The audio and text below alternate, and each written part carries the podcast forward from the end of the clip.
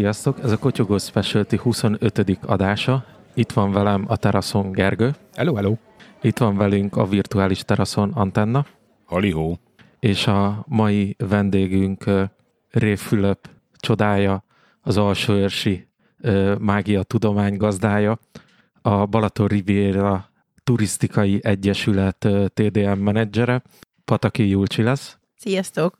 És a, a mai témánk hát a Balaton lesz. Júcsi, először arra kérnélek, hogy a lapos földhívók és a Balaton tagadó kedvéért mond, mondjuk el, hogy mi az a Balaton. A Balaton nem létezik.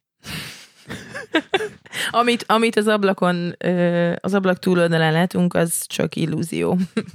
De most hadd kérdezzem már meg, hogy augusztus 20-a után ér beszélni a Balatonról? Mármint, hogy ez így Igen. nem vagyunk szezonon kívül? De. Vagy, vagy állj meg 20-a után beszélni lehet róla, előtte meg élni a Balaton. A, attól függ, hogy, hogy mit keresel. Uh, hogyha engem kérdezel, én azt mondom, hogy augusztus 20-a után érdemes beszélni a Balatonról, és érdemes, sőt, érdemes inkább a Balatonnál lenni, mert, mert az, a, az az igazi arca a Balatonnak.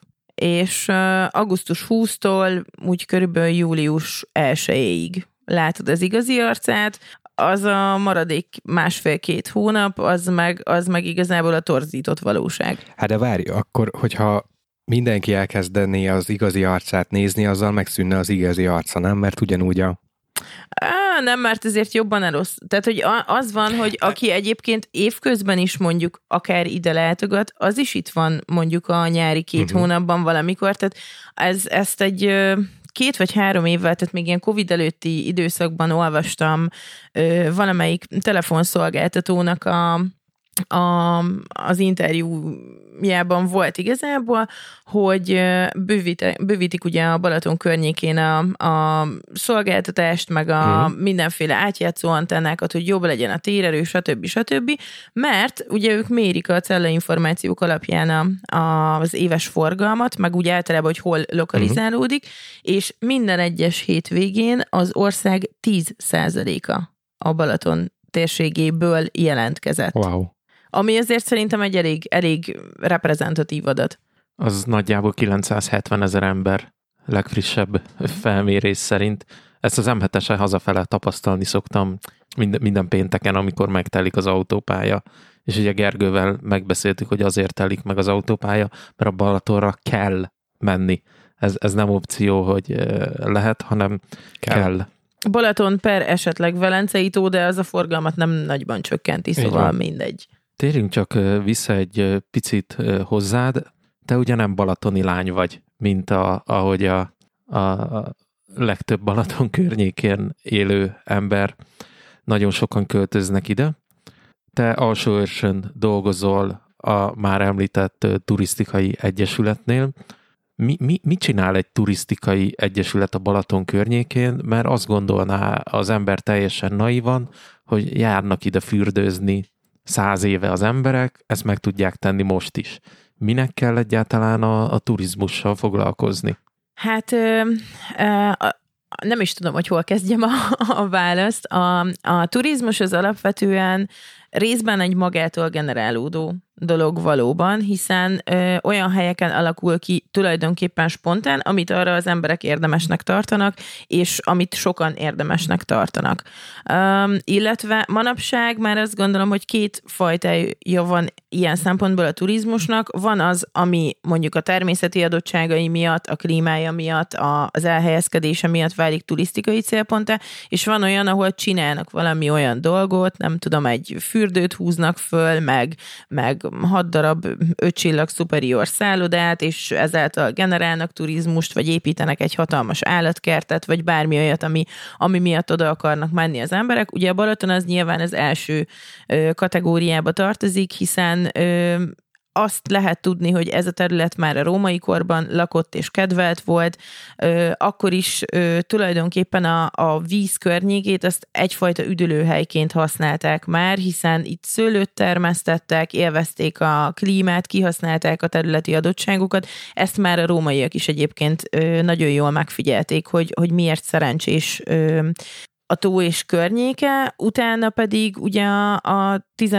8-19. századtól a fürdőkultúra elterjedésével ö, ismét tömegek jöttek külföldről és belföldről a Balaton környékére, tehát a balatoni turizmus, mint olyan, az valóban egy igen régre visszanyúló dolog. Viszont Viszont nem mindegy az, hogy, hogy ez hogyan szerveződik, és nem mindegy az, hogy az ideérkező turista az mit fog, mivel fog szembesülni, illetve hogy egyáltalán milyen turistákat szeretnénk itt látni a környéken.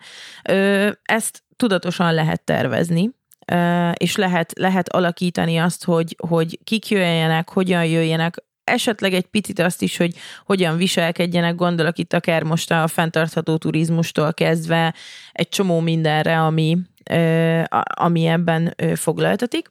A turisztikai egyesületnek pedig elsősorban az a funkciója, hogy az alsó és a, a felső szervezeteket tulajdonképpen, akik a turizmus résztvevői. Gondolok itt arra, hogy, hogy az egyszemélyes szobakiadó szolgáltató nénitől az önkormányzaton keresztül és a köztelévő összes szolgáltatót tulajdonképpen összekössük, érdekérvényesítsünk, próbáljuk segíteni a munkájukat, és próbáljunk egyfajta összegzést és következtetést levonni mindabból az információból, amit, amit összegyűjtünk a, a szolgáltatóktól és a vendégektől egyaránt.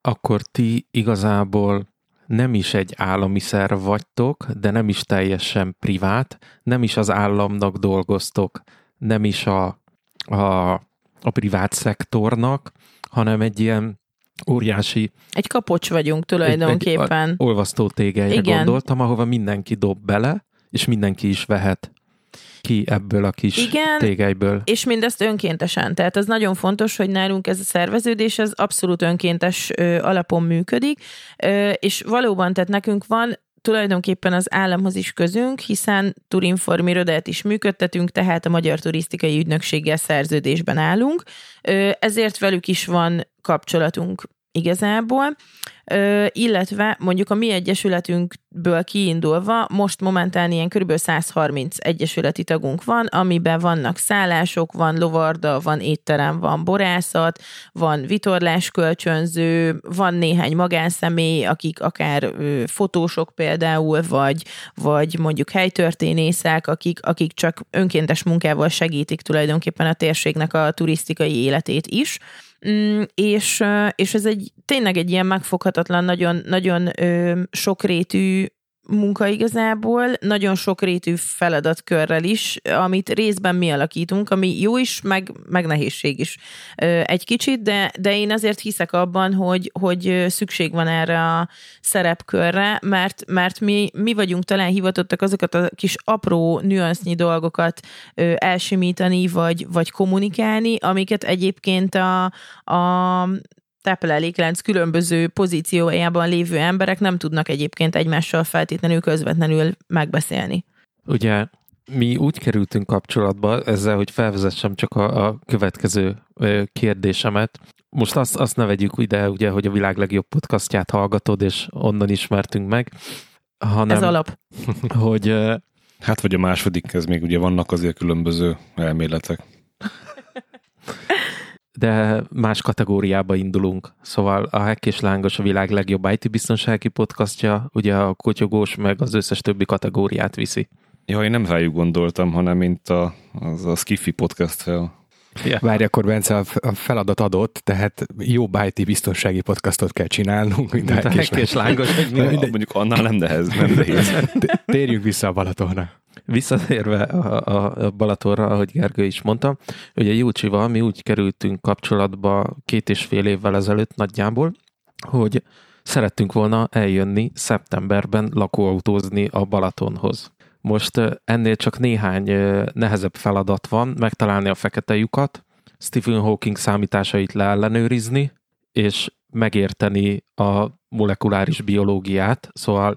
Nem biztos, hogy ez a sorrend az, hogy a Balatonhoz szeptemberbe lejöjjünk lakóautóval, és találjunk kempinget, az ilyen földi halandóként egy annyira bonyolult feladatnak tűnt, De hogy... Azt tegyük rendbe, hogy nem azért, mert olyan nagy a tolongás. Ja, igen. Nem volt, nem volt nyitvatartó kemping, amit én, mint egyszerű földi halandó, kis user, megtaláltam volna, és ekkor fordultam Júcsihoz, mint szakemberhez, hogy, hogy segítsen már ebben, hogy hova is tudnánk menni, és egy, egy nagyon szuper kis bácsit ajánlottál, a, ahol uh, sikerült kempingplacot találni, de az ilyen nagy és híres balatoni kempingek a parton, azok bezártak.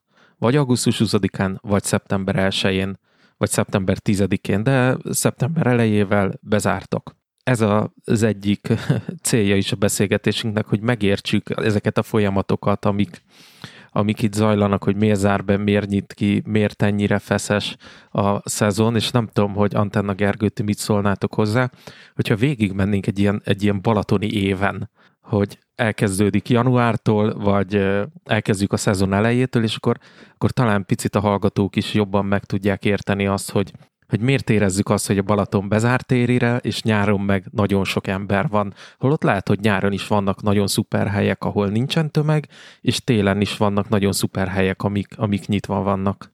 Milyen kedvesen felajánlod a látszatot, hogy beleszólhatnánk ebbe, és nyilván nem tehetjük, tehát mit szólunk hozzá, hát Szóhoz se jutunk. Bence egy harmados többségben van, úgyhogy... Megszavaztam. Szóval, hogy nem tudom, hol érdemes kezdeni, januárba vagy július 1 Hát úgy gondolom, hogy januárban semmiképpen, mert az egy ilyen köztes időszak mindig. Tehát, hogyha mondjuk úgy kezdjük, hogy én inkább azt mondom, hogy akkor tavasz, tehát kezdjük ilyen március március, március környékében, március 15, így van. Forradalmi hangulat, hogyha az időjárás is úgy akarja, és a járvány is úgy nem akarja, akkor azért a vendéglátóhelyek nagy része most már kinyit. Ha, ne, az azért jellemző, hogy nem ö, hétközben, hanem csak hétvégén vannak nyitva, mert azért a hétközben ö, lézengő turisták száma, hogy is mondjam, nem akkora, hogy piaci szempontból érdemes legyen ö, kinyitni és ugye nyilván ennek azért nagyon sok költsége van, hogyha valaki ki akar nyitni, árukészletet kell fenntartani, alkalmazottakat fizetni, járulék, bejelentés, adó, stb. stb. Tehát nyilván ennek, ennek azért vannak ö, könnyen számszerűsíthető okai, hogy, hogy miért nincsenek folyamatosan nyitva. Azok tudják könnyebben megtenni egyébként, hogy, hogy változást idézzenek elő, ami azt gondolom, hogy már el is indult, akik mondjuk családi vállalkozásban dolgoznak, és a saját szabadidejük az, ami tulajdonképpen idéző idézőjelben csak a tétje annak, hogy én nyitva vagyok-e március 43-a hétfő délelőtt például. De akkor ezek szerint erre van törekvés? Mert benne most az a kérdés van, hogy ez, de lehet, hogy ez ilyen költői kérdés, mint a tyúk meg a tojás, hogy most azért nincs erős ö, forgalom mondjuk egy tavasz elejé időszakban, mert nincsenek nyitva, vagy azért nincsenek nyitva, mert nincs forgalom. Tehát, hogy azzal, hogy ö, program meg nyitvatartás szerveződik, azzal elkezdene egyébként jönni a forgalom? Én azt gondolom, hogy igen, mert hát egy jó pár évvel ezelőtt, ilyen legalább tíz évvel ezelőtt indult el egy nyitott Balaton programsorozat, uh-huh. ami pont ezt célozta meg, hogy húsvéttól a nyári időszakig, Aha. illetve ősszel, augusztus 20-tól mondjuk ilyen október közepéig legyenek nyitvatartóhelyek, Aha. és legyenek programok a környéken. Ez volt az első ilyen kifejezett törekvés arra, hogy, hogy Hát megmondom őszintén, ezt a négy évszakos Balaton kifejezést nem annyira kedveljük, mert, mert igazából nem erről szól. Meg hanem, nincs négy évszak Magyarországon, ugye be? Hát például igen, igen. Hanem, hanem inkább az, hogy minden, minden évszakban más arcát mutatja ez a környék, és hogy minden évszakban találják meg a szépségét azok, akik, akik ide jönnek elindult ez a folyamat, és, és azért, tehát kellett nyilván idő, mire, mire eljutott az emberekig, hogy, hogy van ilyen, mire megtalálták a programokat. Ennek volt egy gyűjtő oldala is egyébként, ahol tök jól össze voltak szedve azok a helyek, akik nyitva vannak, azok a programok időrendi sorrendben, amiket kínált ez a, ez a programsorozat, és tulajdonképpen valahol azt gondolom, hogy ebből nőtte ki magát mondjuk már a ö, rengeteg olyan rendezvény, ami nem a nyári időszakban kerül megvalósításra, és van erre igény. Egyre jobban látszik, hogy, hogy van erre igény, viszont ami kétségtelen, hogy a, a, az egész országban talán mondhatjuk, hogy a wellness szállodák kivételével minden, de a Balaton térség ez kifejezetten időjárás függő mm. tulajdonképpen. Ha süt a nap és jó idő van, akkor februárban is megtelik a part, és mm. megtelik az összes vendéglátóhely, és nagyon sokan kinyitnak. Viszont ha kifog az ember egy ilyen esős, 5 fok van, és meghalunk annyira, annyira hideg, szakadó esős időjárást, akkor akinek foglalása volt, az is elmenekül. Hm. És ez, ez az, ami elsősorban befolyásolja az itteni turizmust, és ilyen szempontból nem feltétlenül baj egyébként, hogy nincs négy évszak, csak kicsit kiszámíthatatlanabb a dolog. Ak- akkor megindultunk márciustól, és akkor ez a márciusi lendület, ez tart ki az ilyen első, ahogy mondtad, ilyen melegebb napokig, majd jön az iskolai szünet. Így van. Hát... Onna, onnantól gondolom azért megsokszorozódik a, a vendégészakák száma. Ö, igen, igen. Ö, hát, illetve ez itt még, tehát a június az mindig időjárás érzékeny szokott lenni. Az utóbbi években legalábbis elég, elég hűvös, ö, rossz idő van júniusban, tehát ott, ott azért változó, hogy, hogy mennyi vendég van még. Én azt mondom, hogy ami nagyon erősen elindítja a forgalmat, ez a július első hete, és onnantól tényleg augusztus 20-ig, vagy augusztus végéig, attól függ, hogy hogy jönnek ki a hétvégék, onnantól nincs megállás. Tehát a tavalyi évben gyakorlatilag így június közepétől augusztus 20-ig, ugye mi szállás közvetítéssel is foglalkozunk, szinte esélytelen volt mondjuk a mi térségünkben szállást találni, olyannyira, hogy nem akartam hinni a szememnek, saját magam sem, hogy például mondjuk egy hétfőtől szerdáig tartó időszakra már a bookingon próbáltam keresni szállást, és kiírta, hogy ebben a térségben az összes szálláshely elkelt maximum ilyen egy-egy éjszakára üresedések vagy lemondások azok így előfordultak, de mondjuk már ilyen négy-öt napra teljesen esélytelen volt legalábbis az elmúlt két évben szállást találni nyáron. Egy kérdést nem tisztáztunk egyébként a, a, így, így az elején. Mettől meddig tart a Balaton? Ezt, szóval, hogy nem Keszthelytől Alsóőrsig, meg Szántótól Tihanyig, most mondtam négy darab települést, hanem ez, ez most a, a Balaton nagyjából egy ilyen 10-15 kilométeres körzetéről beszélünk igazából, vagy ez sokkal szélesebb? Hát a, amit ö, én említettem az előbb, az sokkal szűkebb, mert hogy a mi egyesületünk ugye alsóörsi székhelye dolgozik, és alsóörs, felsőörs, lovas és palóznak települések tartoznak hozzánk. Tehát mi ezen a területen dolgozunk aktívan, mondjuk akár mint szállás közvetítés, programszervezés, ilyesmi, de ettől függetlenül nyilván már csak azért is, mert az északi part felét körülbelül végig autózom minden nap, meg azért itt nincs olyan, hogy tehát valamelyik településen lakik valaki, onnan mindenképpen utazik, mert egy bolt, egy barát, egy valami ügyintézés miatt mindenképpen menni kell. Tehát összességében, hogyha én azt gondolom, hogy ez van egy Balaton törvény, ugye, ami leszabályozza, hogy mely települések tartoznak a Balaton térségébe, ami oh. egészen Sümegig egyébként elér, tehát a Balaton régió, a Sümeg, a Kis Balaton is benne van, a déli part is ö, elég nagy terjedelemben, igazából, szóval ez egy nagyon nagy terület, és helyenként csak idézőjelben csak 10-15 km a parttól, helyenként sokkal több, mint 10-15 km a parttól egyébként. De a turizmus szempontjából azért nyilván egy kicsit szűkebb. Én inkább azt mondanám, hogy ami a fő vonzás körzete turisztikai szempontból, az nyilván a partmenti települések, illetve ugye, ami a Balaton felvidék területe, a Pécsei medence, a Káli medence, a Tapolcai medence, és hát még a, egyre inkább ott a Keszthelyi hegységnek a, a Balatonhoz közelebb eső része, hogyha mondjuk az északi partról beszélünk. Azt meg tudjuk mindannyian, hogy a déli part meg azért jó, mert látni az északit. Nem én mondtam. Ezzel abszolút nem értek egyet, mert mint hogy uh, ugye mi tavaly megkehültük a Balaton biciklivel, és, és nem láttuk az északi partot, hogy van Akkor ti északi parttagadók vagytok. Mi mindent tagadunk, amiért fizetnek. Antennáik is ugye szezonon kívül bicajoztak körbe, de itt akkor ott jártunk a, a hosszú-hosszú idővonalunkba, hogy július, amikor idejön sok-sok ember. Vannak esetleg valamiféle számait, hogy, hogy ilyen, ezt úgy szokták mondani, ha jól tudom a turizmusban, hogy vendégészakát eltöltő emberek, hogy, hogy ez mit jelent lakosság arányosan, vagy nem tudom mihez kell viszonyítani, hogy, hogy mondjuk itt lakik száz ember, de akkor itt lesznek háromszázon. Hát erre úgy gondolom, hogy röviden, tömören kettő, kettő látványos példám van. Az egyik, hogy a magyar vendégek, turisták által belföldi vendégészakáknak közel az egyharmadát a Balaton térségében töltötték tavaly nyáron, ami, ami azért egy, egy igen jelentős szám. Ha jól rémlik, akkor ez ilyen kicsit több mint 2 millió vendégészakát jelent egyébként a nyári időszakban. Magyarul körülbelül 60 nap alatt 2 millióval több ember van itt, mint alapban. Um, Nem, mert ugye egy ember itt lehet 5 napot is. Hát igen, de mondjuk, hogyha meg, tehát nagyságrendileg például, ha azt vesszük, hogy Révfülöp mondjuk egy közepes méretű település, Balatonparti településekhez számítva. Ha jól tudom, akkor, de ezt majd megnézem azért, és, és mondom pontosan, de ilyen 1000-2300 fő az állandó lakosok száma. Nyári időszakban itt ugye van egy nagyobb kemping Révfülöpön. A kempingben egy nap 1500 vendég fordul meg. Hoppá. Uh, hoppá. És, Akkor a kisboltba nem 20, hanem 20-40 kiflit kell venni.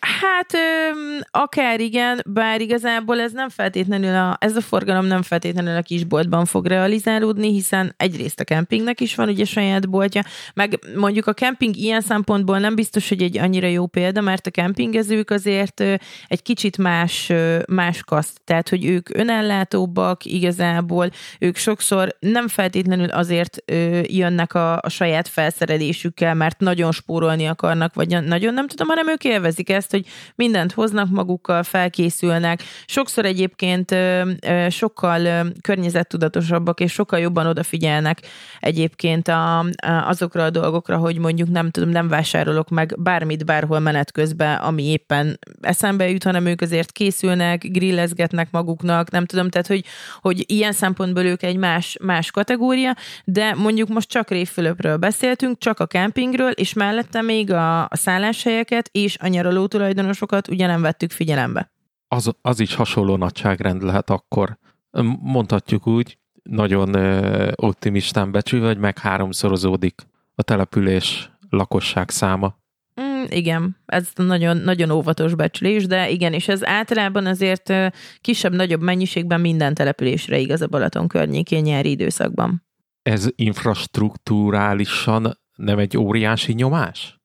De, és sok település egyébként fel is ismerte ezt a problémát, illetve nem felismerte, küzdenek vele évek óta, és erre jött még rá ugye a járvány miatti hatalmas építkezési hullám, hogy mindenki kertesházat szeretne, mindenki szeretne a Balatonnál nyaralót, mindenki szeretne egy ilyen second home-ot, ahol, ahol ahova el lehet menekülni egy kicsit, és ez a sok építkezés, ez még nagyobb teherként súlyosbodik igazából sok településnek az infrastruktúrális hálózatára, és előfordulnak sajnos ilyenek, hogy ideiglenes vízhiány, áramhiány Aztán. is akár, mert akkor a terhelés, amit nem bírnak el a hálózatok, plusz ugye aki mondjuk felújít, vagy építkezik, vagy akár csak uram, bocsa, azért a mostani árak mellett megteheti, hogy mondjuk felújítson, vagy vegyen egy nyaralót itt a környéken, az már nyilván egy modern, kényelmes otthont szeretne, klímával, mindenféle elektronikai berendezésekkel, amik akkora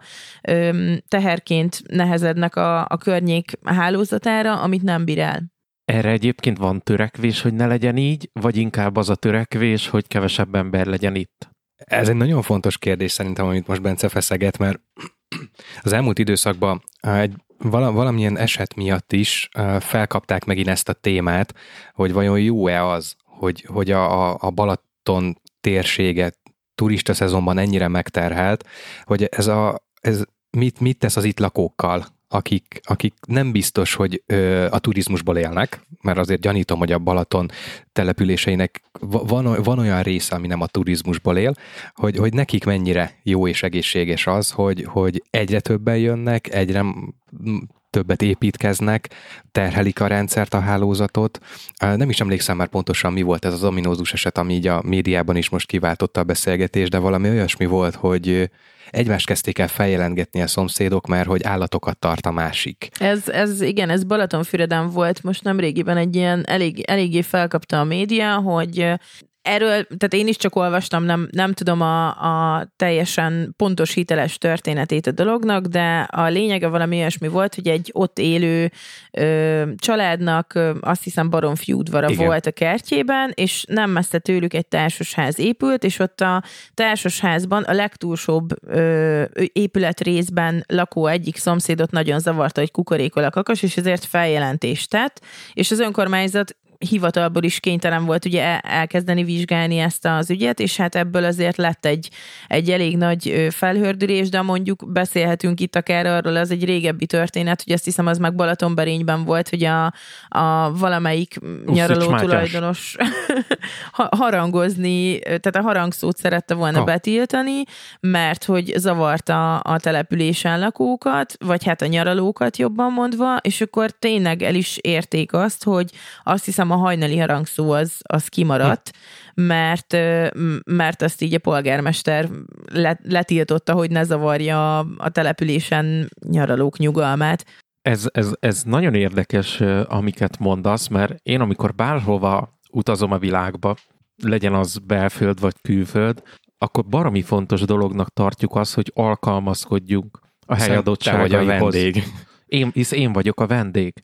Szóval, hogyha elmegyek egy olyan országba, ahol a műezzin 5 óra 2 perckor szól, mert akkor van a, a napkelte, akkor nem megyek be a hivatalba verni az asztalt, hogy de miért szól 5 óra 2 perckor, hanem elfogadom azt, mert hogy én vendégként úgy gondolom, hogy azért megyek oda, hogy megismerjem, aki ott lakik, de ezek szerint annyira sok ember van itt már, hogy bő, bőven, hát ez nagyon erős túlzás, hogy hanem inkább úgy mondanám, hogy már előfordulnak olyan esetek, amik igazából az országos médiába hírverést kapnak, mert, mert biztos vagyok benne, hogy eddig is voltak nézeteltérések, csak a megnövekedett vendégészakák száma miatt ez sejthetően egyre több lesz. Hát én úgy gondolom, hogy ezek a konfliktusok, hogyha lehet, de ezt lehet azt hiszem annak hívni, ezek elsősorban egyébként nem, nem a, a nyaraló vendégek, vagy nem a turisták által generált dolgok, hanem inkább az ingatlan tulajdonosok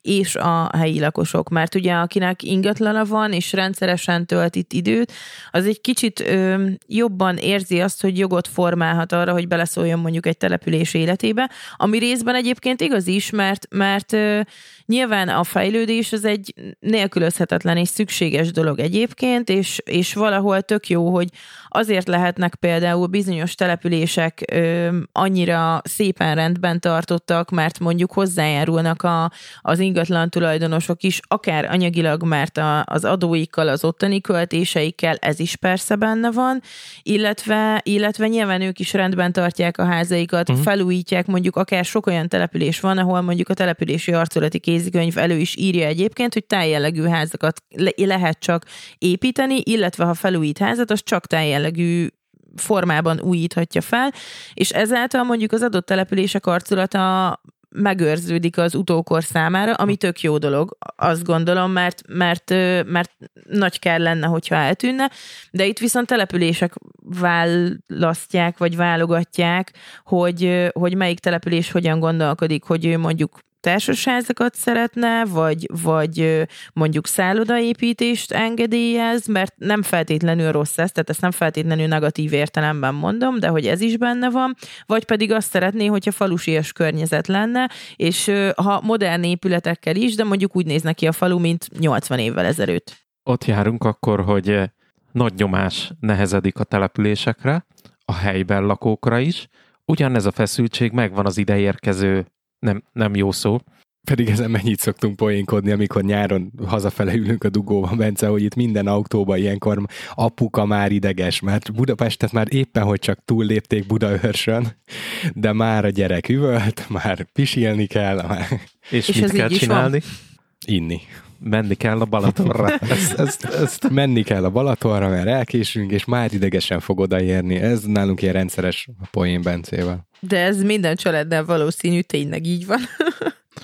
ez, a, ez a túlnépesedés, nevezhetjük így szerintem a, a lehető legegyszerűbben, ez ugye nem most kezdődött el a Covid alatt, mint ahogy sokan gondolják, hogy ekkor robbant be, mert a 70-es, 80-as években a pártállami rendszerben a déli parton például, sőt jellemzően ott, létrehoztak nagyon-nagyon pici telkeket, ilyen két-háromszáz négyzetméteres telkeket, amiket kiosztottak a jó pártkatonáknak, a pártközeli embereknek, úttörő kisdobos pártitkár, nem tudom, hogy milyen szituációk voltak, ezekre Antenna emlékszik jobban, és ezek a kis telkek mind-mind rendelkeznek ilyen 20-30 négyzetméteres, nagyon pici apró nyaralókkal, amiket az emberek ugye elkezdtek a maguk módján bővíteni. Na de most egy 200 négyzetméteres telekre felhúztak egy 20 négyzetméteres szabványépületet, ahhoz elkezdtek hozzátákolni valamit, úgy, hogy egyáltalán nem illeszkedik a környezetbe bele. Most ugye itt a szőlőhegyen nagyjából mindenhol ilyen présház jellegű házak vannak, de ha elmegyünk a déli partra, akkor az egyiknek sátor teteje van, a másiknak lapos teteje.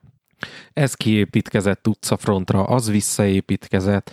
Szóval én úgy gondolom, hogy ez, ez a nagyon sűrűsödés, ez valahol ott indulhatott el, mert amikor az első balatoni fürdők nagyon híresek, ugye Füreden például, ahol a manapság az állami szívkórház is van, az nagyon-nagyon régóta ö, ilyen gyógy, gyógy üdülő vagy üdülőhely a pesti népnek a kipihenő helye. Ez a régió, ez lényegében üres volt, mocsaras volt, nehezen megközelíthető, és így a, a 80-as évektől, 70-es, 80-as évektől, legalábbis amiről én tudok, kezdett el benépesedni, egyre jobban besűrűsödni. Ezt csak azért mondom, hogy, hogy nehogy a, a hallgatók abba a tévképzetbe éljenek, hogy ez egy Covid-dal 2020 év elején elindult folyamat, és óriási robbanásba tört ki. Ez, ez egy jó 20-30 éve folyamatosan felfutó, aminek egy erőteljes, meredek felívelése volt az elmúlt néhány év, de Júlcsi mondja nyugodtan, hogyha ne, nem jól gondolom. Ezt De a... jó, jól gondolom. Tehát alapvetően annyival egészíteném ki, hogy csomó pontok voltak igazából. Ugye Balatonfüred volt valóban az egyik, mert ez már az 1800-es években is felkapott üdülőhely volt. Fürednek ugye egyrészt ott a gyógyvíz, másrészt pedig egy, egy sajátos mikroklímája van annak a völgynek tulajdonképpen, amiben Füred van, és az a levegő az orvosi előírásra minősített gyógyhely volt már, már több mint száz évvel ezelőtt is. Ö, elsősorban m, mm, ugye szívbetegek, tüdőbetegek, légzési problémák, nem véletlen egyébként, hogy Balatonfürednek például a horvátországi Opátia a testvérvárosa, ami ugye Abbázia néven a magyar monarchiá, osztrák-magyar monarchiának is minősített gyógyhelye volt szintén. Opa. Igazából a másik ilyen kiemelt hely egyébként pont Révfülöp volt már réges-régen, hiszen itt rév volt, és a közlekedés miatt, a hajóforgalom miatt ez már nagyon régen is üdülőhelyként is funkcionált, illetve ugye Keszthely, mint nagyobb város mondjuk így az északi parti települések között, de például érdekes, hogy van egy, van egy nagyon kedves alsóörsi úriember, aki hát már most így 70 fölött van, és ő így mindent tud körülbelül alsóörs történetéről, tehát így megszállottan kutatja minden épületet, megmondja, hogy ott milyen villa volt, és kilakott ott, wow. és mit, na, nagyon, nagyon ö, zseniális tudásanyaggal rendelkezik egyébként tényleg, és ő szokott hozni ilyen régi balatoni úti, úti könyveket, például már nagyon sokat jár antikváriumba, és mondjuk ilyen 30-as évekbeli úti könyvekben azt említik, hogy mondjuk ilyen Tihany után van ugye ilyen aszófő örvényes magasságától, Révfülöpig körülbelül semmi nincs. Tehát az kietlen pusztaság. Szerintük ott az, az, az teljesen nem, nem annyira kifejezetten bortermővidék, mert ugye föntebb a Nivegyvölgy az már, az már működik, mint borászati érték, de hogy ott pont az egy ilyen laposabb ö, rész, ahol hát ugye víz az nyilván van, de hogy oda, oda nem érdemes menni nyaralni. Most azért, hogyha megnézzük azt a térséget, akkor azért elég rendesen betelepült, és igen, népszerű üdülőhelyként működik minden egyes település, ami, ami mondjuk Révfülöp és Tihany között található. És valahol azt gondolom, hogy ez is annak is köszönhető, hogy, hogy, hogy benépesült, és egyre nagyobb igény rá, és az emberek szívesebben mentek, akár azért is, hogy a tömeget elkerüljék, mondjuk más településekre, így a kiemelt településeken kívül, akár ezért, hogy felfedezzék, hogy igenis vannak ott is nagyon szép dolgok, és hogy azért ez nem, nem áll meg annyiban, hogy ott kietlen pusztaság van, hanem vannak természeti és épített értékei annak a területnek is. Így a, a kis kitekintő után térünk vissza akkor a, a nyári turizmushoz. Július, augusztus megbeszéltük ugye, hogy nagyjából két millió vendégészaka történik meg ezen rövid idő, időszak alatt a, a Balaton régióban, amit a Balaton törvény szabályoz, hogy mi is az a Balaton régió. Én eddig fogalmam nem volt, hogy létezik még erre is törvény, mert minden törvényt szabályoz, vagy kormányrendelet.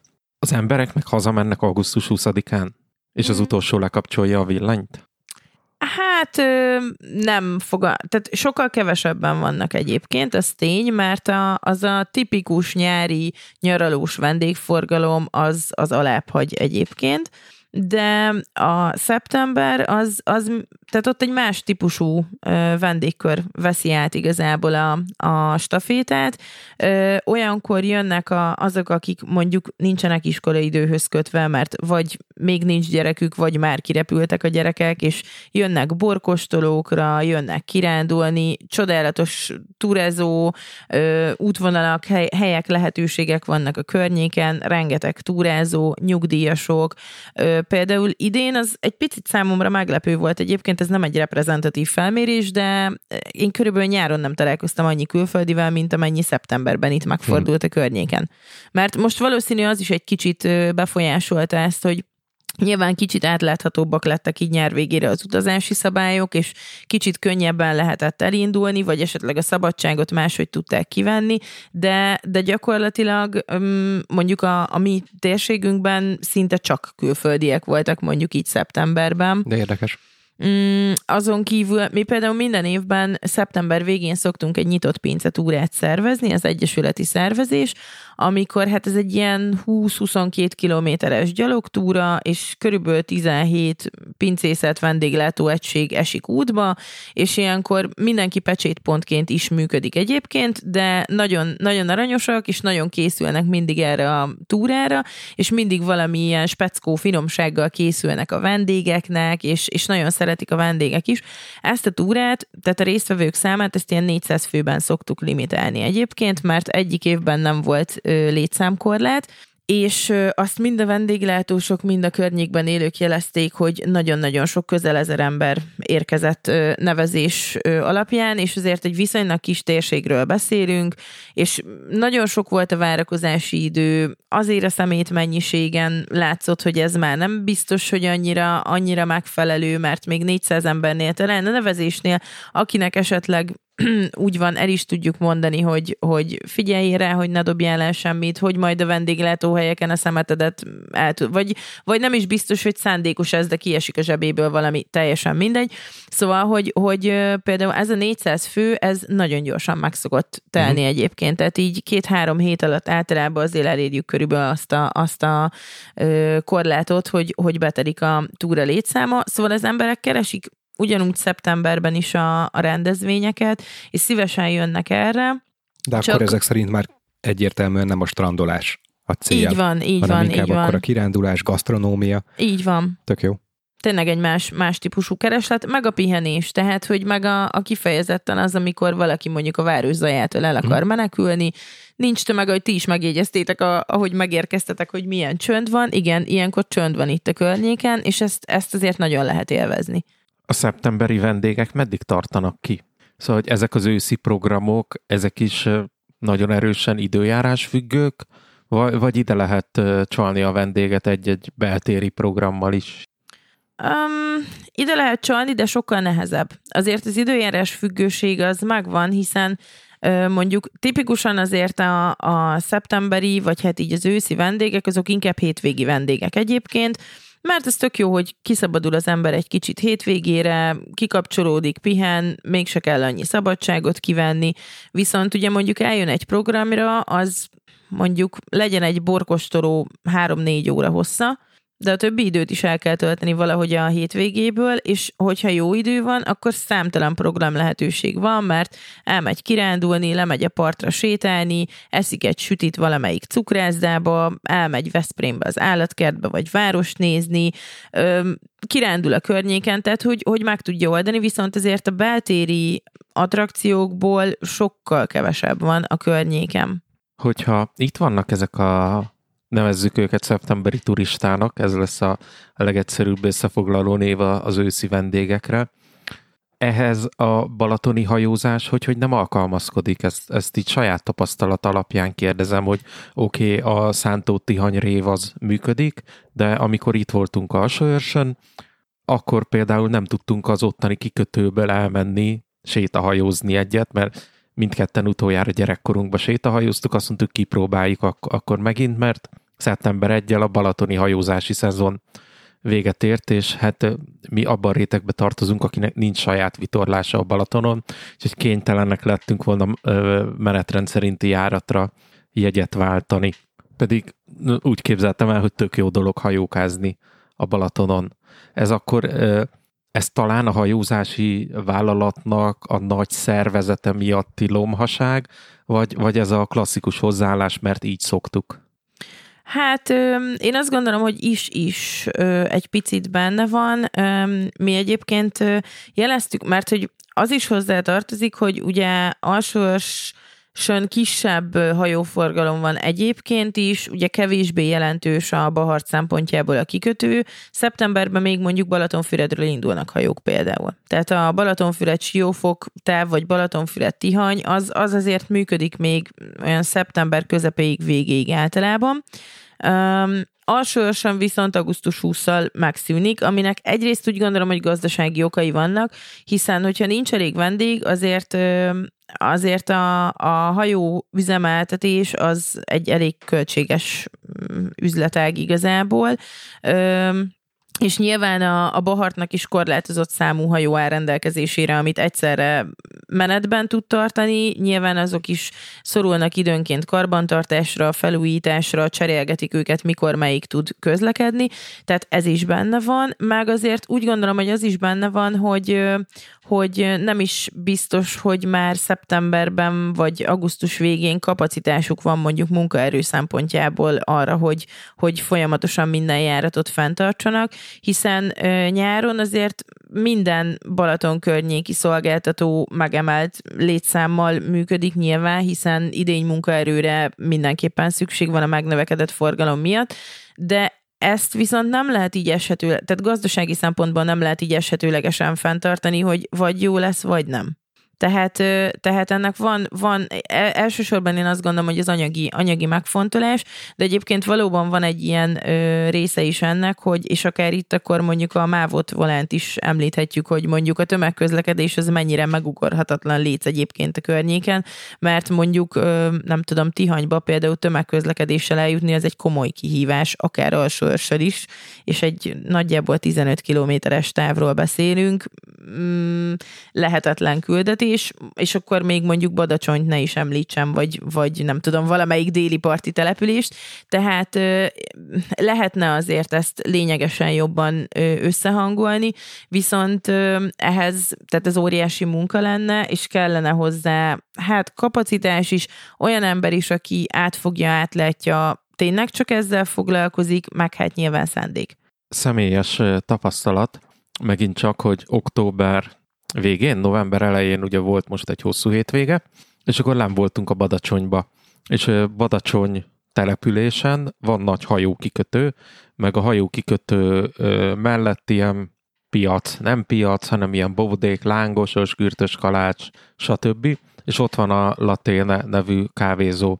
És egyedül az volt nyitva, viszont amikor kerestünk szálláshelyet, akkor pedig minden szálláshely kiírta, és amit te is mondtál, Bookingon is néztük, meg szállás.hu is, hogy nincs már szabad kapacitása. És az nagyon-nagyon furcsa volt, hogy minden szállás tele van, de a vendéglátó szolgáltató meg nem nyitott ki. Mi ezt azzal magyaráztuk, hogy amit itt te is említettél már, hogy baromi drága kinyitni. Két napra meg nem is biztos, hogy megéri a lángososnak lisztet venni és embert fölvenni, meg, meg fölmelegíteni a, az olajat.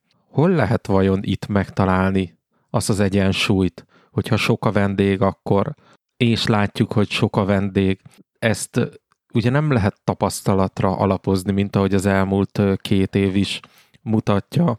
Ezekbe a holt szezonokba a hozzátok hasonló turisztikai egyesületek, vagy a Magyar Turisztikai Ügynökség, most ez egy ilyen kósza, nagyon naív ötlet, hogy nem tudja jelezni mondjuk a, az ő egyesületéhez tartozó vendéglátóhelyeknek, hogy figyelj, most érkezni fog rekordszámú vendég, ha valaki ki szeretne nyitni, az jelezze nekünk, mi pedig elküldjük a szállásadóknak. Most csak ilyen hülye ötlet volt, mert ugye ott járunk, hogy szeptember vége, október eleje, amikor már csak, ahogy említetted, a hétvégi turisták vannak itt.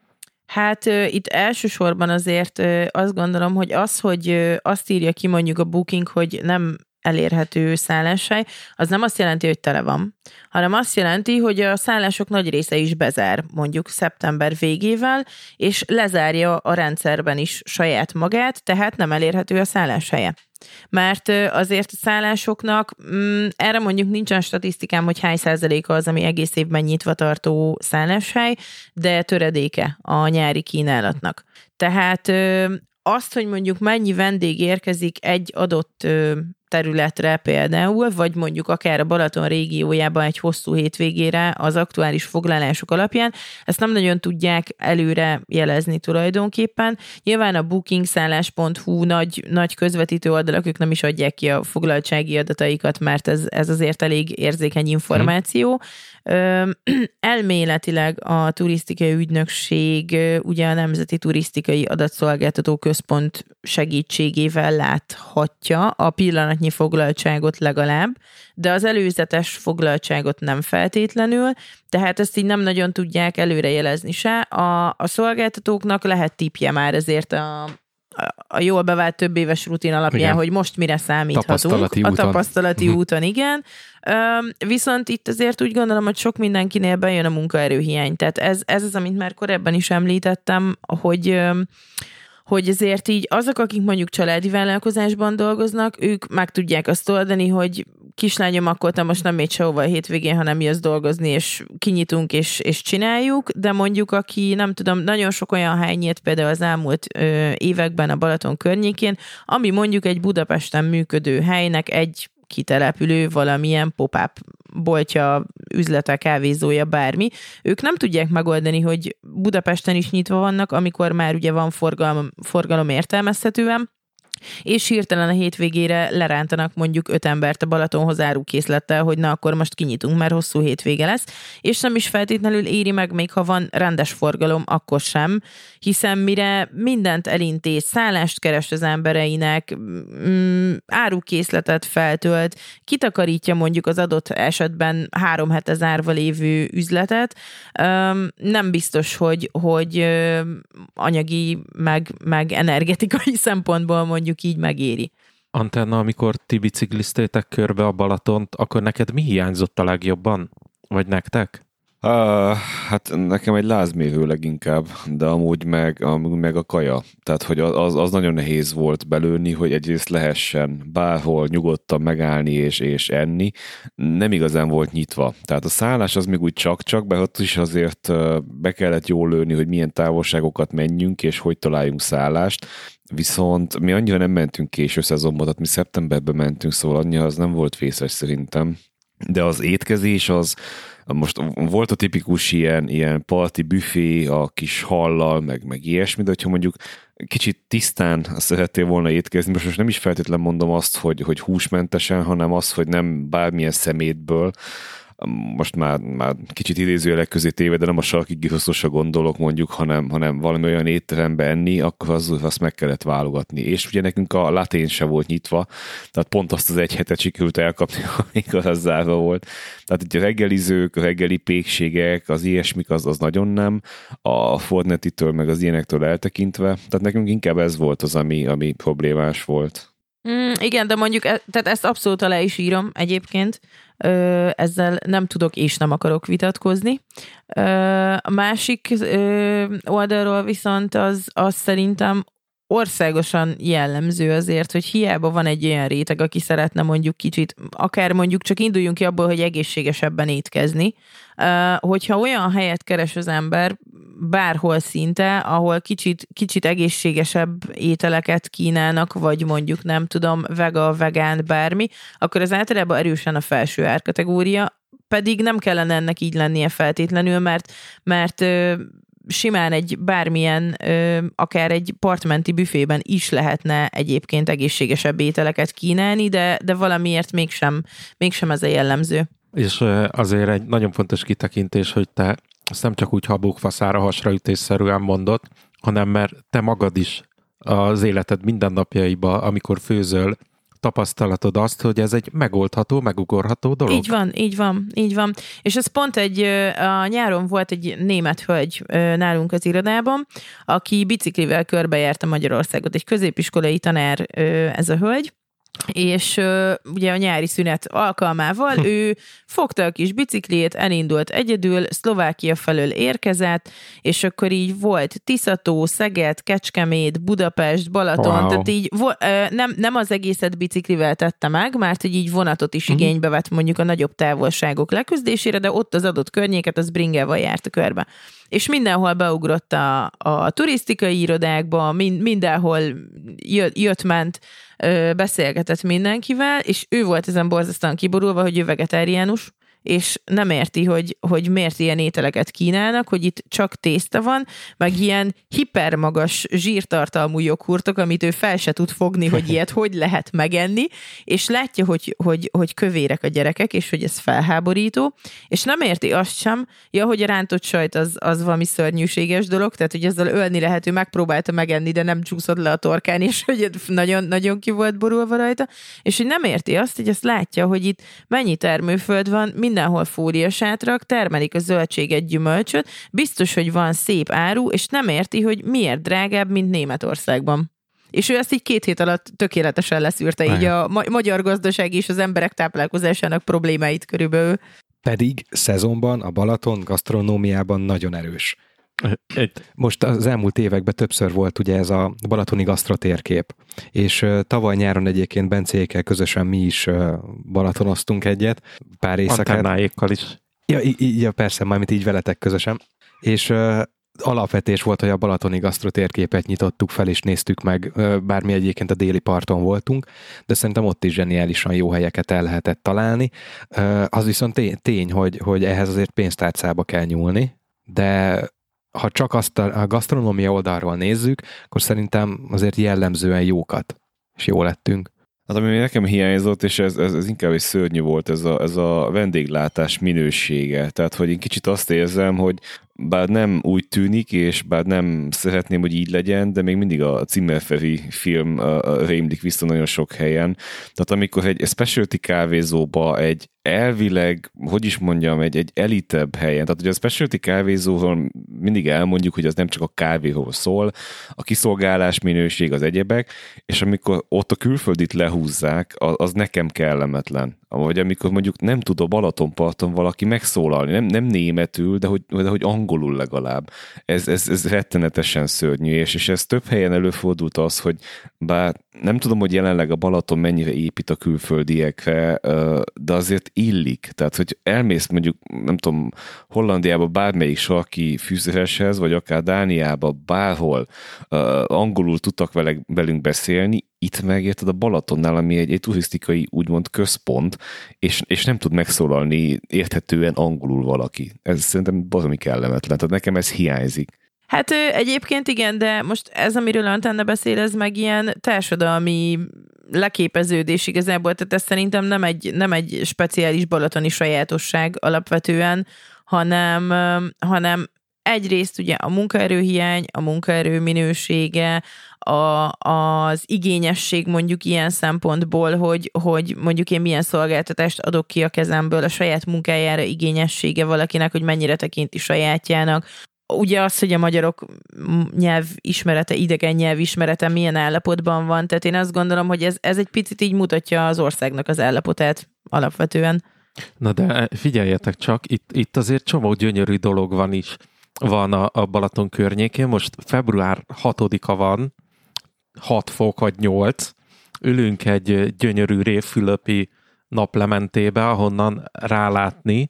Itt a szemem előtt szerencsére van egy térkép, a, a, a fonyódi öbörre, vagy nem tudom, hogy mondják ezt szakszerűen. Na, hát ez a fonyódi domb tulajdonképpen ott a másik oldalon, és itt pedig ugye a tanúhegyeket látjuk körbe. Szóval hogy egy, egy, egy tényleg csodálatos természetföldrajzi adottsággal rendelkező helyről van szó, amit szerintem én mondjuk biztosan szezonon kívül használnék ki, mert, mert hogy nyáron a 35 fokos nagy melegbe túrázni azért nem a legjobb dolog a, a világon, hogy így fejezzem ki magamat, ezt mondom most ugye egy téltagadónak, de, de, de csodálatos a Balaton szerintem jelen pillanatban is, és am, amin meglepődtünk, Júcsi, te is meglepődtél ezen, hogy csomó vitorlás van kint a, a, a vizen, és az emberek élvezik a, a szép időt, és valószínű vitorlázni is ilyenkor jó, amikor nincsen csurig két-három testes hajókkal a víz, és kényelmesen elférni, lehet napozni, D-vitamin gyűjteni, ilyenkor a, a mondjuk most pont a múlt héten volt egy nagy vihar, de most, most egy ilyen csendesebb, szélmentes idő van. Én úgy gondolom, hogy ezt nagyon-nagyon lehet élvezni. Ilyen időben még talán bringázni is mm. Lehet kellemesen.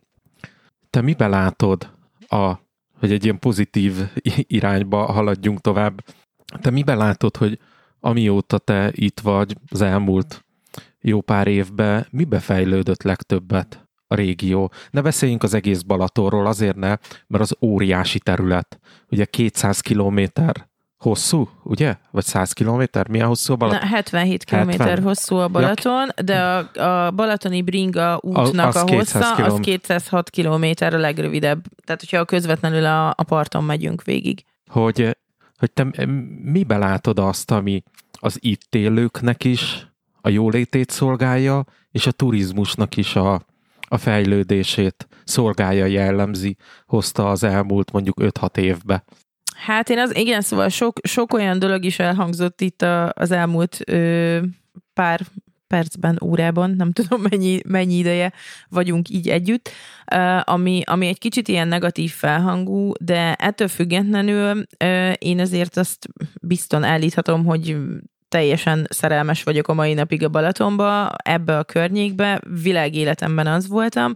Csodálatos a természeti környezet, csodálatosak az emberek, akik itt vannak, fantasztikus közösségek vannak, ami miatt nagyon jó itt élni rengeteg, rengeteg kreatív és, és kezdeményező ember él itt, olyanok is, akik, akik tőzsgyökeres született balatoniak, vannak olyan szerencsések, és olyanok is, akik ide költöztek, mert ezt a helyet választották ö, otthonukul. Ö, nagyon, a, nagyon sokat fejlőd, azért a szolgáltatások az elmúlt években. Megjelent azért egy olyan szolgáltatói réteg, vagy inkább azt mondom, hogy nagyobb számban jelent meg, akik azért minőségileg is igényesek a saját munkájukra, nagyon jó dolgokat csinálnak, újdonságokat csinálnak. Azért az tény, hogy rengeteg pénz ömlött az elmúlt ö, években a Balaton térségébe, aminek azért van ö, látványos haszna is tulajdonképpen. Rengeteg strand megújult például, azért ö, sokkal színvonalasabbak lettek a balatoni strandok, akár csak mondjuk, ha ilyenekre gondolunk, hogy felújították a mosdókat például, kultúrátabbá tették a, nem tudom, a büféket, van a gyerekeknek ö, árnyékozóval ellátott ö, ö, ilyen plázsos ö, pancsolóhely, ahol mondjuk biztonsággal beengedhetik akár az egészen pici gyerekeket is a vízbe, attól függetlenül, hogy mennyi vitorlás, meg mennyi, mennyi mindenféle ö, jármű közlekedik a, a Balatonon, a vízminőség, az hála az égnek még mindig kiváló egyébként, ami, ami szintén egy, egy nagyon jó dolog, és azt gondolom, hogy ez az egyik legfontosabb feladatunk, hogy erre vigyázzunk, hiszen hogyha a Balaton eltűnik, akkor tulajdonképpen ennek az egész térségnek a jelentősége azért megszűnik, vagy legalábbis nagyon erősen lecsökken. Szóval erre, erre nagyon kell vigyázni. Rengeteg olyan program és olyan kezdeményezés van a környékem, ami, ami miatt jó ez a hely. Akár gondolhatunk itt a különböző boros vagy gasztro rendezvényekre, vagy mondjuk arra, hogy 2023-ban Veszprém és a Balaton lesz Európa kulturális fővárosa. Rengeteg, rengeteg olyan, tehát a, a negatív híreket mindig könnyebben felkapja, akár a sajtó is, meg akár az emberek is azért így szívesen csámcsognak rajta, és valahol azt gondolom, hogy fontos is ezen csámcsogni egy kicsit, hiszen hogyha nem emeljük fel a hangunkat ellene, és nem formálunk véleményt, akkor, akkor nem fog megakadni egy esetleges rossz folyamat, de mindentől függetlenül csodálatos ez a környék, és, és én azt gondolom, hogy azért nyilván kell egy kis szerencse és vagy helyismeret hozzá, de azért lehet olyan helyeket találni, amik egész évben nyitva vannak, amik szuper minőséget szolgáltatnak, ahol egyszerűen minden egyes ott töltött óra egy élmény, és amiért érdemes idejönni erre a környékre.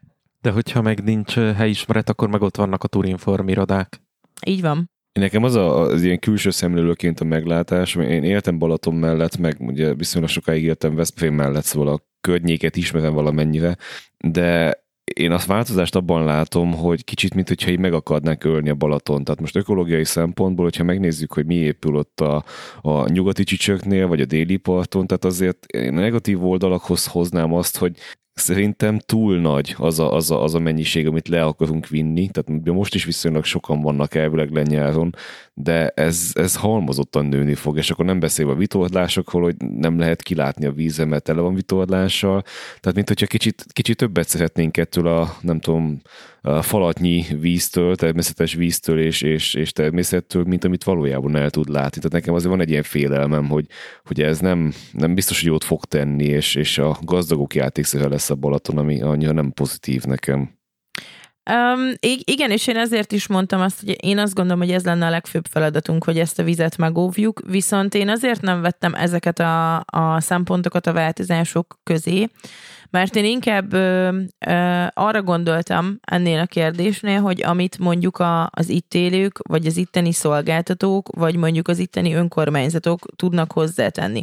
Amit te mondasz, az egy sokkal nagyobb falat, egyrészt egy ilyen öngerjesztő folyamat, amit igazából mondjuk törvényekkel lehetne esetleg szabályozni, hogy azt mondom, hogy, hogy hozok egy olyan törvényt, hogy nem tudom, nem lehet több vitorlás, nem épülhet több kikötő, nem épülhet több ö, ház, ház mondjuk, vagy nem, nem építünk több szállodát, nem lesz több társasház. Szóval rengeteg, rengeteg mindent lehetne, de erre igazából öm, állami szektorból lenne maximum, maximum ö, lehetősége bárkinek is ö, beleszólni, mert az önkormányzatok kezéből is kivették ezt a hatáskört, hogy ők például beleszóljanak abba, hogy mondjuk adott ö, településen mi épülhet, vagy mi nem. Ugye van több olyan önkormányzat azért az északi parton legalábbis, mondjuk ilyen Palóznak önkormányzata például, vagy ilyen azt hiszem Szent Antalfa önkormányzata, illetve Dörgicse, akik építési tilalmat rendeltek el, amit három évig joga van az önkormányzatnak fenntartani, addig, amíg a település arculati kézikönyvét át nem dolgozzák, és el nem érik azt a, azt a végleges formát, amit ők jónak uh-huh. tartanak. Ez vonatkozhat külterületre, belterületre, ezt ugye az önkormányzat határozza meg, hogy vagy csak akár mondjuk egy-egy település részre, vagy egy-egy utcára ez az építési tilalom, ez azt jelenti, hogy amikortól a tilalom életbe lép, ami építési engedélyt addig kiadtak, azt még ugye be lehet fejezni, vagy átalakítási engedélyt, viszont onnantól senki többet harmadszorra, amíg fel nem függesztik, de maximum három évig ugye ezt az építési tilalmat. Momentán körülbelül ez az egyetlen eszköz az önkormányzatok kezében, amivel lassítani tudják a folyamatot, de, de ezen túl ezt, ezt nem nagyon lehet befolyásolni, megállítani addig, amíg amíg, amíg ez nem egy országos szintű kiemelt nemzetbiztonsági vagy nemzetgazdasági érdek mondjuk, hogy leállítsuk ezt a folyamatot, ami ugye tudjuk, hogy nem az, mert azért rengeteg pénzt hoz. Tehát most momentán a turizmus az a GDP-nek azt hiszem 5,1%-át adja, ami nagyon sokat esett a COVID miatt, Viszont az lett volna eredetileg a, a cél a turizmus fejlesztési stratégia alapján, hogy azt hiszem 10% fölé menjen a GDP-hez hozzájárulása wow. a turizmusnak. És ennek kétharmada a Balaton. És ennek hát körülbelül fele kétharmada, de mert a Covid azért egy kicsit átírta uh-huh. ilyen szempontból a, a számokat, és ez most ugye nem emelkedett, hanem csökkent, de ez a világon mindenhol így van, tehát ez nem egy, nem egy ilyen magyar sajátosság, de ugye a turizmusnak is azért egy igen nagy szelete van a, az össz nemzeti jövedelem szempontjából, és akkor ehhez még ugye az itteni építkezések, meg egyéb beruházások azok nincsenek is benne, tehát ez egy óriási gazdasági érdek, és itt ugye egy döntést kellene hozni, hogy melyik újunkat harapjuk, hogy most akkor így a idézőjelben saját magunk ellenségei leszünk, és nem kérjük a pénzt, mert megóvjuk a környezetet, vagy á, ez még belefér, ezzel még nem lesz olyan nagy baj, az csak egy épület ott, hogyha az megépül, hát mi történhetne? Csak mindenki így gondolkodik, és ezért épül, nem tudom, tízezer lakás mondjuk egy adott pillanatban.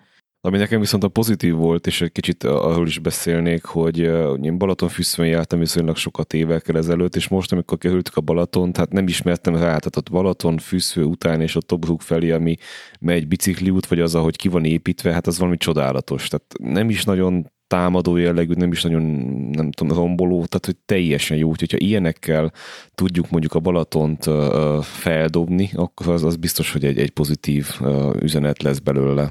Igen, sőt arról nem is beszélve egyébként, hogy most ő, tudtam ma több száz kilométernyi olyan bicikliutat jelöltek ki a környéken, ami nem épített bicikliút, hanem biciklizhető út. Igen, igen. Ö, és ezek ki is vannak már táblázva, illetve most készül egy applikáció, meg egy térkép ezzel kapcsolatban, hogy pontosan hol találhatók ezek az utak. Oh. Pont azért, hogy a közvetlen parti forgalmat is egy kicsit eltereljék, egy kicsit könnyebb legyen megismerni a környéket azok számára is, akik, akik kevésbé ismerősek errefelé, ö, és, és hogy egy kicsit kevesebb vagy kisebb legyen a terheltsége a partmenti bicikli útnak. Szerintem így a, a, az adásunk vége felé, hogyha mind a négyen elmondjuk a kedvenc legutolsó balatoni élményünket, akkor úgy gondolom, hogy azt az mindenképpen egy pozitív lezárása lesz a, a beszélgetésünknek, sőt, Júcsi, téged nehezített helyzetbe ö, fogunk hozni, mert ö, neked el kell mondani a kedvenc balatoni kirándulóhelyeidet és a kedvenc balatoni gasztróhelyeidet, itt neked kell okosnak lenni, hogy ne sértsél meg majd senkit, hogy, hogy ki nem a, ke, a kedvenced, vagy ö, kedvenced. Gergő, neked mi volt a legutolsó jó balatoni élményed? Amit említettem az előbb, ugye a, a tavalyi közös retro balatonozás veletek a, a déli parton. Ö, segítsél, mi volt a kisboltnak a, a neve, ahova elvittetek engem is, mint vidéki kisült papucsba becsettek. Meg. BL Delikát. BL Delikát. BL Delikát. Igen, azóta se vettünk szép kártyára a Balaton jean Antenna?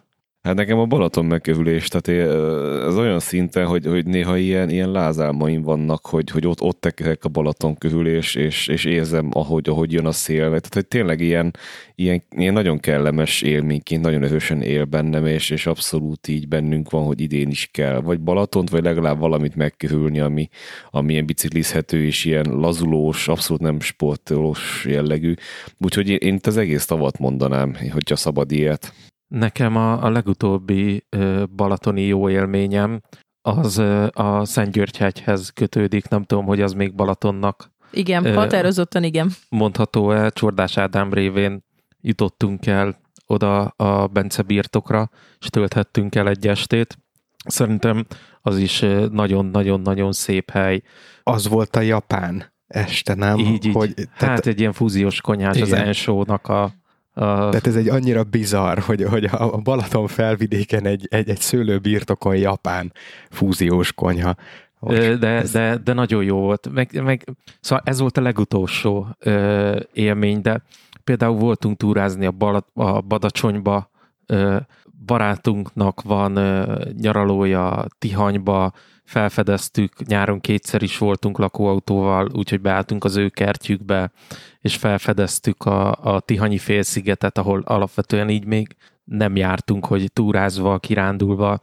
Az is egyébként nagyon-nagyon szép, és, és ott kevés ember is van, nincsen sok ember. Én, én alapvetően nem szeretem az ilyen nagyon tömeges helyeket, ahol sok ember van, soha nem is szerettem, meg a természetet azt, azt nagyon szeretem és e, ezek, ezek az élmények azok, amik nagyon-nagyon pozitívak voltak az elmúlt mondjuk másfél-két évben.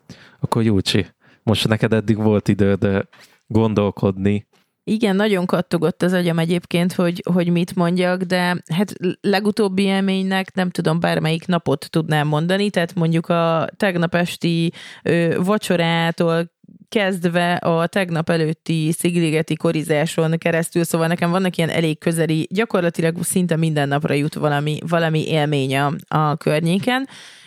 Úgyhogy én inkább azt mondanám, hogy mi az, amit én itt nagyon-nagyon szeretek, és ami miatt nagyon szeretek itt lakni, az az, az, a, az a spontán ö, élet tulajdonképpen, ami, ami itt történik, hogy mondjuk lemegyünk a partra egy lángost megenni például, és jövünk hazafelé gyalog, és találkozunk egy, nem tudom, egy izraeli családdal, akik éppen autóval egy helyet keresnek, ami tudjuk, hogy valahol felénk van, szóval beszállunk melléjük az autóba, hogy segítünk nekik ide találni, majd ez egy három órás program lesz, wow. közben megismerkedünk a német szállásadó nénivel, aki itt lakik fölöttünk a hegyen, telefonszámot cserélünk, és kocsival hazahoz. Tehát, hogy ezek, ezek olyan, olyan ö, sztorik igazából, amik ilyen mondjuk legalább havi szinten mhm. történik valami ilyesmi, a, amitől annyira, annyira mm, élménydús, és annyira izgalmas itt az élet, és annyira sok jó fejemberrel, és annyira nyitott emberrel, annyira sok nyitott emberrel ismerkedtünk meg ezért itt az évek alatt, hogy azt hiszem, hogy ez, ez az a bája a környéknek, ami miatt én ezt nem cserélném el semmiért a világon, mert, mert én ezt nagyon-nagyon-nagyon szeretem. És kedvenc helyem is nagyon sok van igazából. Um, kirándulóhely is alapvetően, akár itt a környéken is, bár bevallom őszintén, hogy mi mostanában nagyon sokat kacsingatunk Zala felé, és, és az egyik ilyen abszolút kedvenc az az Araszántói sztúpa.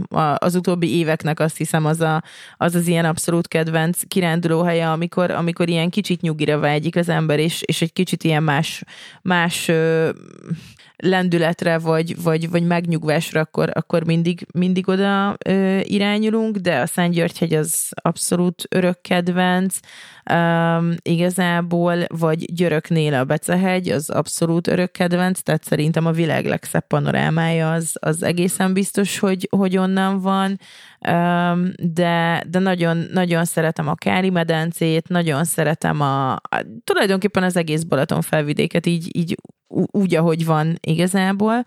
És van egy csomó kedvenc borászatom, meg egy csomó kedvenc éttermem. Akkor egyet-egyet legalább mondjál. Ne, nehéz lesz kiemelni, akkor, akkor mondhatsz kettőt. Á, jó, akkor kezdem mondjuk, tehát a, ami nekem mindig nagyon nagy élmény például, az Captalan Tótiban a Sabar, Sabar Borház. Azért is, mert nagyon szuper helyen vannak, és tök jó programokat csinálnak, ők nagyon sokszor csinálnak ilyen borvacsorával és koncerttel egybekötött programokat például, vagy túrával egybekötött borkostolót mondjuk, és ezek is nagyon jók.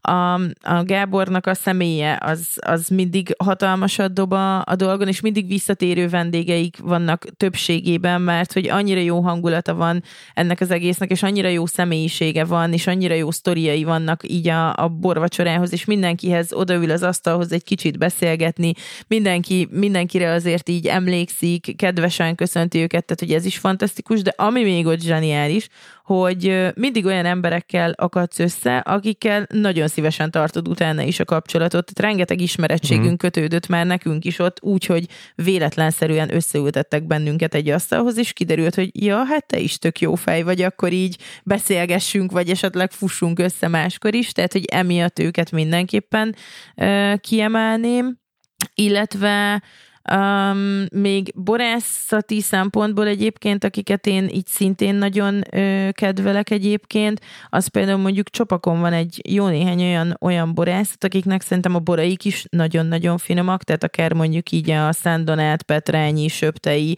akiknek tényleg kiemelkedő minőségük a, minőségűek a boraik, tényleg ők is részt vesznek a bor alkotásában, tehát nem csak annyi, hogy egy gazdasági vállalkozás ez az egész nekünk, és majd így a borász megcsinálja és megoldja, hanem személyesen szerelmük ez, hogy, hogy, hogy jó borokat készítsenek, és csodálatos helyen vannak. Tehát, hogy, hogy őket még én mondjuk így kiemelném.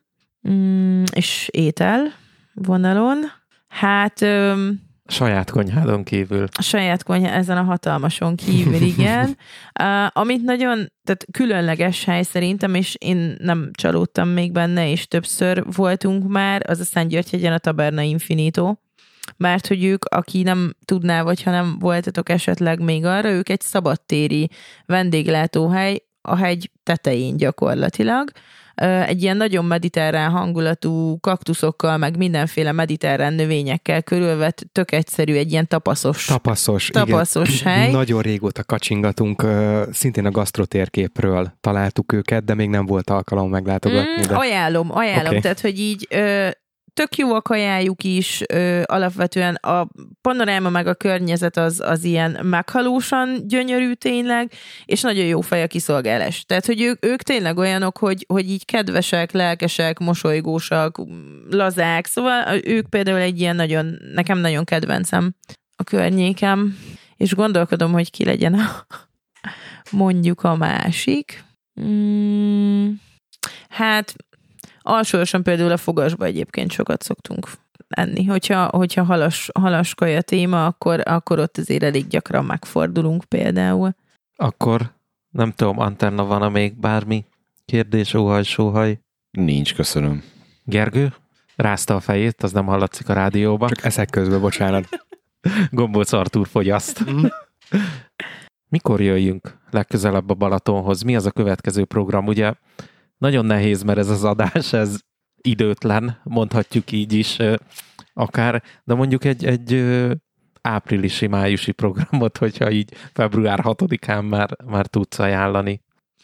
Hát Vagy attól függ, hogy, hogy mi, igen, hogy milyen, milyen dologban gondolkodtok, mert hogyha, hogyha csak abból indulunk ki, hogy mondjuk egy áprilisi, májusi program, akkor én azt mondom, hogy gyertek túrázni. Bármikor, hogyha enni is akartok, vagy ilyen gasztrodolog is érdekel, akkor inkább hétvégén, hogyha meg csak tényleg a természetet szeretnétek felfedezni, és mondjuk kirándulni egy nagyot a környéken, akkor kedd délelőtt, tehát hogy akkor szinte biztos, hogy nem fogtok találkozni senkivel, viszont szuper jó helyeken lesztek.